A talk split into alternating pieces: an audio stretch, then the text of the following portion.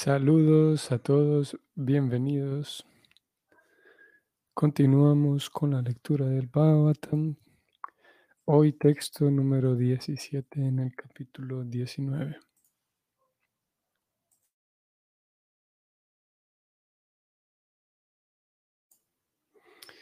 Om Namo Bhagavate Vasudevaya.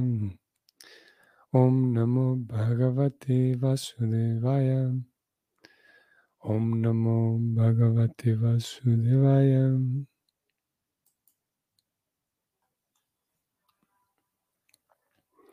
Itismarayadhya Vasaya Yukta Prachinna Muleshu Kusheshu Dira Udang Mukho Dakshina Kulastem Samudra Patnya Sasutanyastabara. La traducción es la siguiente.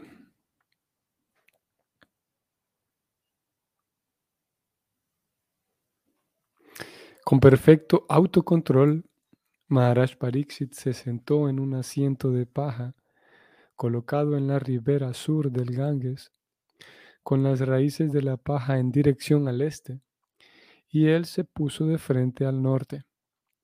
Apenas un poco antes había dejado a su hijo a cargo del reino. El comentario de Prabhupada es el siguiente. El río Ganges es célebre como la esposa del mar. El asiento de hierba kusha se considera santificado si la hierba se arranca de la tierra incluso con su raíz y si se coloca con la raíz hacia el este, ello se considera auspicioso. Situarse de frente al norte es aún más favorable para el logro del éxito espiritual. Maharaj Pariksit puso a su hijo a cargo de la administración antes de irse del hogar. De ese modo se encontraba plenamente equipado para que todas las condiciones fueran favorables. Bueno, una descripción em, eh, que nos permite ver en ciertos detalles técnicos, digamos, de algunos procedimientos que debían tenerse en cuenta en este tipo de actividades, como por ejemplo ceremonias importantes o, o, aquellas grandes celebraciones rituales en las que participaban muchos sacerdotes, por ejemplo. Todo, todo este tipo de detalles, aquí se menciona un par de ellos, pero eh, había una lista tan grande de todos estos detalles que los sacerdotes debían conocerlo bien, por ejemplo, para que las ceremonias, en aquel caso cuando eran ceremonias súper grandes, eh, tuvieran éxito. Y claro, por un lado teníamos esa lista tan grande de detalles, cosas muy mínimas y normas, y, conocer muy bien los procedimientos. Y por otro lado, ah, era importante la, la, pureza del carácter del, del sacerdote o de los sacerdotes. Aquí, por ejemplo, se habla de, de cómo Parixis se sentó en un asiento de paja. Esto, aquí, como ustedes vieron, Prabhupada habla de eh, una hierba especial llamada kusha, que, que, había que saber cómo, em, cómo identificarla primero, conocer la hierba, la, Prabhupada simplemente lo traduce como paja. Había que saber identificar cuál de todas las variedades de esta paja era la que se, se requería. Luego saber arrancarla de raíz y luego colocarla con las raíces hacia el este y la persona sentada en ella viendo hacia el norte. Son tantos, como digo, detalles que permitían también que la concentración de la persona estuviera puesta en lo que estaba haciendo. Y en este caso solamente tenemos a una persona que está sentada, simplemente, no es una gran ceremonia, definitivamente que es algo muy, muy mínimo. Pero al mismo tiempo habían, como dije, grandes rituales, grandes eh, las escrituras hablan de grandes ceremonias estatales, ¿no? que el, el, Estado las patrocinaba y eran a grandes escalas. Y estaban involucrados muchos sacerdotes y cada uno de ellos confiaba en el otro para que sabía que el otro conoce bien los procedimientos y en conjunto se llevaba a cabo ceremonias tan grandes con detalles como este, por ejemplo. Vamos al siguiente verso. Evam chatasmim naradeva devem prayo paviste divide vasangam prashasya bumau bhakiram prasunair muddamuhur dhandu bhayascha nevum. Así pues, el rey Maharaj Pariksit se sentó a ayunar hasta la muerte. Todos los semidioses de los planetas superiores elogiaron el acto del rey o los actos del rey. Con un placer y con placer se pusieron a derramar flores continuamente sobre la tierra y a tocar tambores celestiales. El comentario de Prabhupada dice así. Incluso hasta la época de Maharaj Pariksit había comunicaciones interplanetarias y la noticia de que Maharaj Pariksit iba a ayunar hasta la muerte para lograr la salvación llegó a los planetas superiores del cielo, donde viven los inteligentes semidioses. Los semidioses son más opulentos que los seres humanos, pero todos ellos obedecen las órdenes del Señor Supremo. No hay nadie en los planetas celestiales que sea ateo o no creyente. Así pues, cualquier devoto del Señor que haya en la superficie de la tierra siempre es elogiado por ellos. Y en los casos de Maharaj Pariksit, ellos estaban sumamente encantados, por lo cual dieron muestra de honor mediante los actos de derramar o desparramar flores sobre la tierra y tocar tambores celestiales. Un semidios se complace al ver que alguien da, va de vuelta a Dios. Él siempre está complacido con el devoto del Señor, tanto que mediante sus poderes adidáivicos puede que ayude al devoto en todos los aspectos. Y en virtud de sus acciones el Señor se complace con ellos.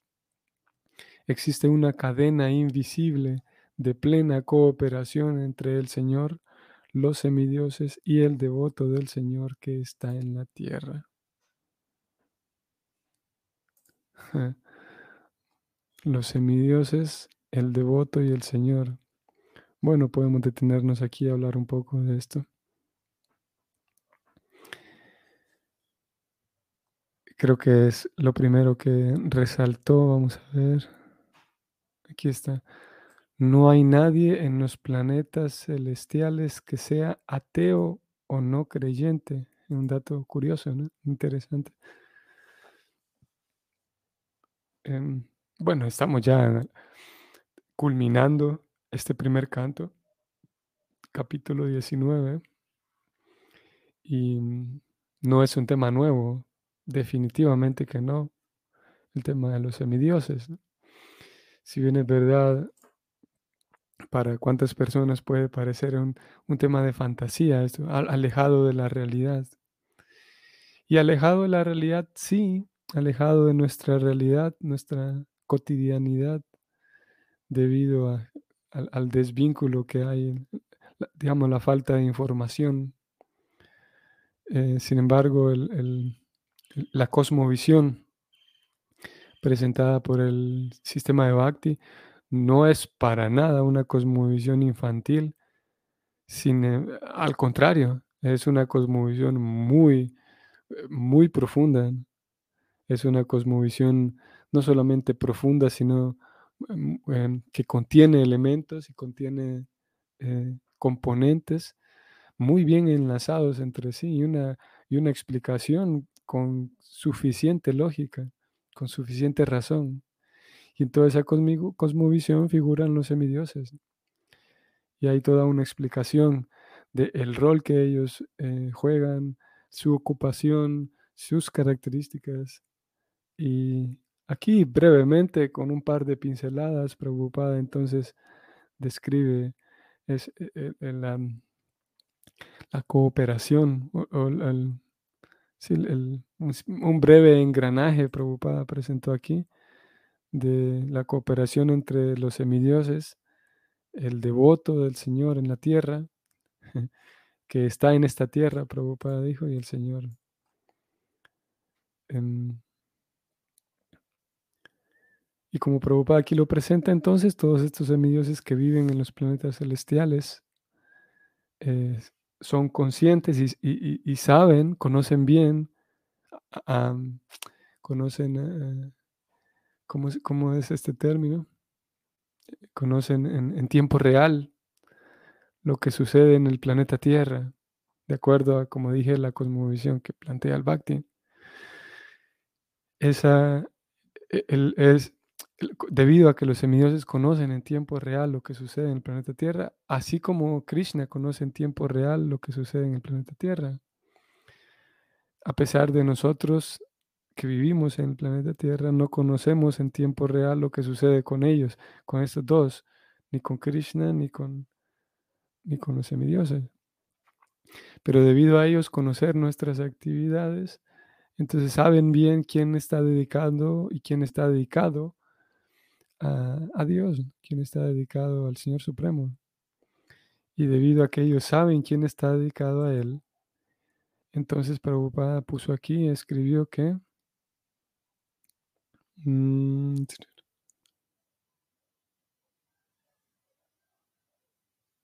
Un semidios se complace al ver que alguien va de vuelta a Dios, como el caso de Parixit, y podríamos aquí comprender también que un semidios se complace al ver que alguien está dedicado a Dios. El semidios siempre está complacido con el devoto del Señor. Claro, porque los mismos semidioses son devotos del Señor. Tanto que mediante sus poderes adidáibicos Prabhupada utiliza, interesante aquí como utiliza un, un concepto sánscrito y lo, ¿cómo sería al español? Lo adjetiviza, digamos, al español y hace aquí una mezcla entre el sánscrito y el español, ya que lo está poniendo como un adjetivo la palabra en sánscrito es adidaiva. Adidaiva. Pero él lo pone aquí como un adjetivo que son los poderes adidaivicos. y adidaiva significa la fuerza, podemos decir, o bienes que un ser humano recibe a, través de, de los semidioses. En algunas ocasiones ese Adidaiva también se lo, se lo, mm, se lo traduce, Prabhupada lo traduce como los bienes naturales, los bienes de la naturaleza. Eh, los bienes, por ejemplo, cuando hablamos de, em, la naturaleza misma en, cuanto a, la creatividad o en cuanto a la, naturaleza que, que, distribuye agua, que distribuye calor, el agua, e-, el aire, el viento, los minerales, todo esto serían bienes adidáibicos. Y Prabhupada lo relaciona con los con, un como un bien adidaiva. Eh, hay otros bienes que son eh, podemos decir. Bueno, algunos de ustedes conocen este, estos, e-, esta, esta división triple de Adidaiva, Adivaut, Adidaivica, Adibáutica y Adiátmica. Hay bienes entonces que, que proceden, que provienen de, ya no de la naturaleza, sino que de otros seres vivientes, que, otros seres vivos que nos rodean, como la ayuda que podemos recibir de algún vecino, de algún familiar, las ideas que podemos recibir de alguien más, de una persona, sí, de, algún compañero, el acompañamiento que podemos recibir de un familiar, de un amigo. Y luego tenemos eh, adiátmica, adiatma, que son los bienes que podemos recibir de nosotros mismos, podemos decir. Las habilidades que, que, que la persona ya misma posee, las habilidades mentales o corporales, los dones, podemos decir, más mentales y corporales, que provienen de la misma persona. Aquí Prabhupada está hablando de, de los poderes adidáibicos que poseen los semidioses. Y con esos poderes adidáibicos entonces puede otorgar bienes, eh, puede otorgar ayuda, dice Prabhupada, a una persona. Y eso es entonces debido a que los semidioses o el semidios en particular se agrada con la devoción de una persona de acuerdo como aquí Prabhupada lo está exponiendo. Hay una entonces cooperación entre los semidioses, el devoto y el Señor. Y específicamente esa cooperación y esa iniciativa que toma el semidios o que tomarían los semidioses, esa iniciativa va en función de cooperar con el devoto o ayudar al devoto Aquí Prabhupada lo puso un poquito más arriba, voy a subrayarlo. Puede que ayude al devoto en todos los aspectos, él dice.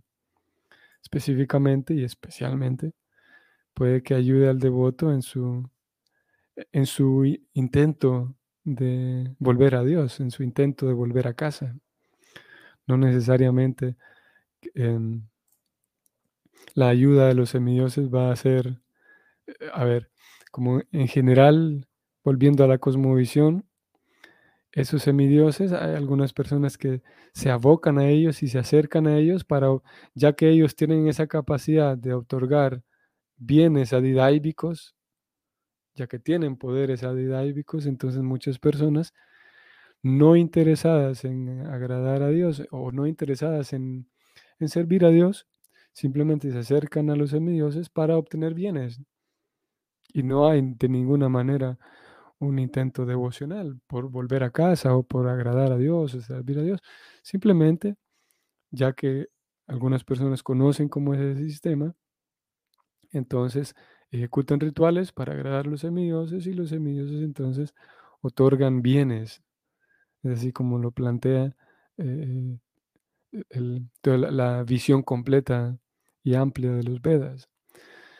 Mientras que los devotos, aquellos que están intentando eh, servir y que sirven de hecho a Dios y que tienen una estrecha relación y una, una comunión individual con Dios, por lo tanto ellos, porque tienen esa comunión con Dios, no están interesados en, no tienen un interés por acercarse a los semidioses y recibir bienes. Entonces, el, el el semidioso, los semidioses al observar, partiendo de la línea y siguiendo la línea que Prabhupada presenta aquí, los semidioses al observar que hay una persona que no está interesada en, conseguir bienes materiales, sino que está interesada en servir a Dios, pero él como semidios puede otorgar bienes materiales. Entonces ahora sí, de, manera eh, complacida, puede que otorgue entonces bienes a esta persona que está simplemente dedicada a la devoción a Dios y con esos bienes facilitarle su propia devoción al devoto. No es diferente el rol y el, la postura, digamos, que el semidios tomaría entonces hacia con un devoto. No es atiborrarlo de, de, cosas materiales, no es llenarle la vida de cosas materiales. Así como, por ejemplo, eh, por ejemplo, podríamos pensar en, en e, ese fenómeno que ocurre eh, de, que es natural, ¿no? De una persona que, que llega a la edad adulta y que posiblemente en su niñez, em, eh, hoy en su edad adulta, ve hacia atrás su niñez y hubiera deseado que su niñez fuera mejor, que tal vez hubiera, desearía que su niñez estuviera más, em, haber tenido más, eh, em, mm, ¿qué puedo decir?, más facilidades eh, sociales o económicas. Por lo tanto, hoy en su edad adulta, si tiene un hijo, tiene un sobrino, entonces em, de manera natural intenta em, dar todas las condiciones materiales que él hubiera querido tener en su niñez. Y en ese intento, entonces, a veces el adulto llena de una cantidad tan grande de bienes, de cosas, de regalos, de dulces, de dinero, aquel niño que viene creciendo y, lo satura, podemos decir. A veces sucede, ¿no? Lo satura de, dinero, lo satura de, comida, lo satura de, alimentos, lo satura de, ropa, lo satura de tantas cosas eh, que en, un sentido el niño ni siquiera necesita. Ni siquiera el niño necesita eh, eh, tener, cargar en su bolsillo con tanto dinero, pero el, adulto en su intento por, por agradar al niño, entonces lo satura de esa manera. Entonces, algo así podríamos concluir, o, sea, observando ese ejemplo, podríamos concluir que en el caso de los semidioses, no es que los semidioses, bueno, ven a un devoto y lo saturan de, de bienes materiales.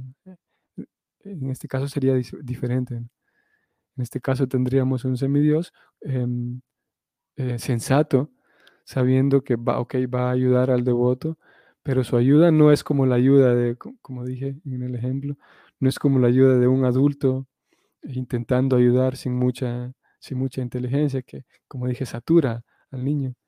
El semidios, en este caso, entonces sabe muy bien de qué manera puede aportar sin, sin, sin esa saturación de bienes materiales, pero puede aportar al devoto que tenga un mejor, un, mejor desarrollo en su, en su, devoción. Porque él mismo, el, devo, el semidios, él mismo es un devoto. Y sabe que alguna, algún cierto tipo de bienes para cierto tipo de personas, en realidad lo que hace es distraer de la devoción. Nosotros lo sabemos, ustedes y yo lo sabemos. Que y bueno, hace algunos días ya, ya semanas atrás, que leíamos de Prabhupada, como él decía que es necesario vivir materialmente satisfecho para una buena vida espiritual. Entonces hacíamos la pregunta de que, bueno, ¿cómo voy a, conseguir mm, eh, satisfacción material?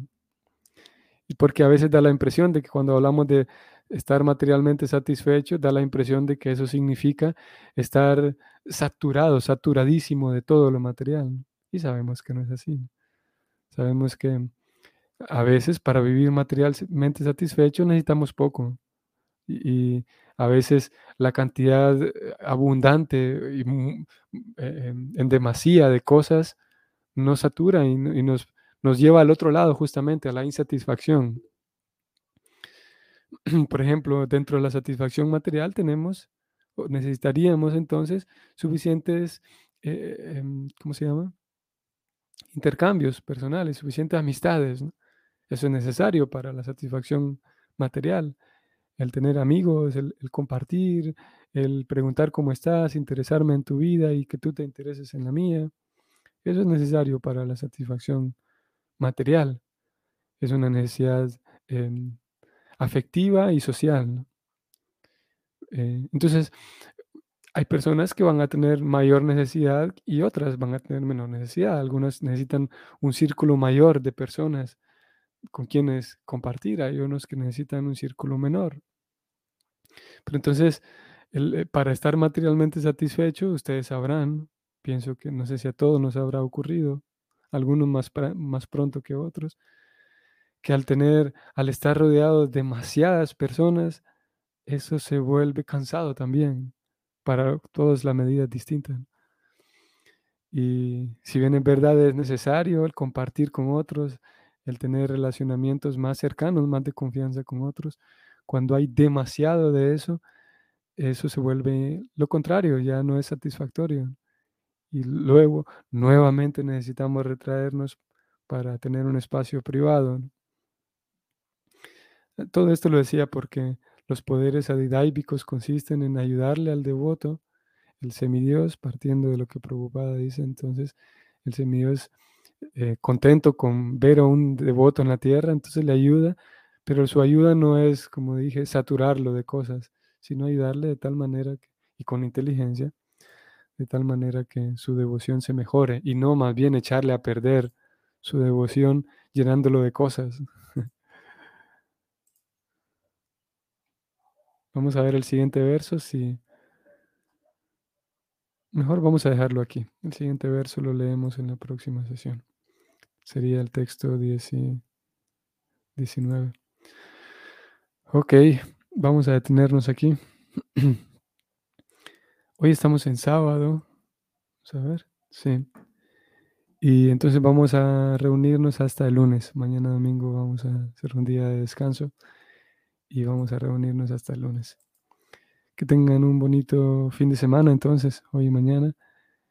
Y que la pasen muy bien y que tengan un, un bonito fin de semana con Krishna, en Krishna y para Krishna. Saludos. Saludos Fernanda. Saludos Jesús Matilde. Y saludos Liliana. Y saludos a los demás también que están ahí. Hare Krishna.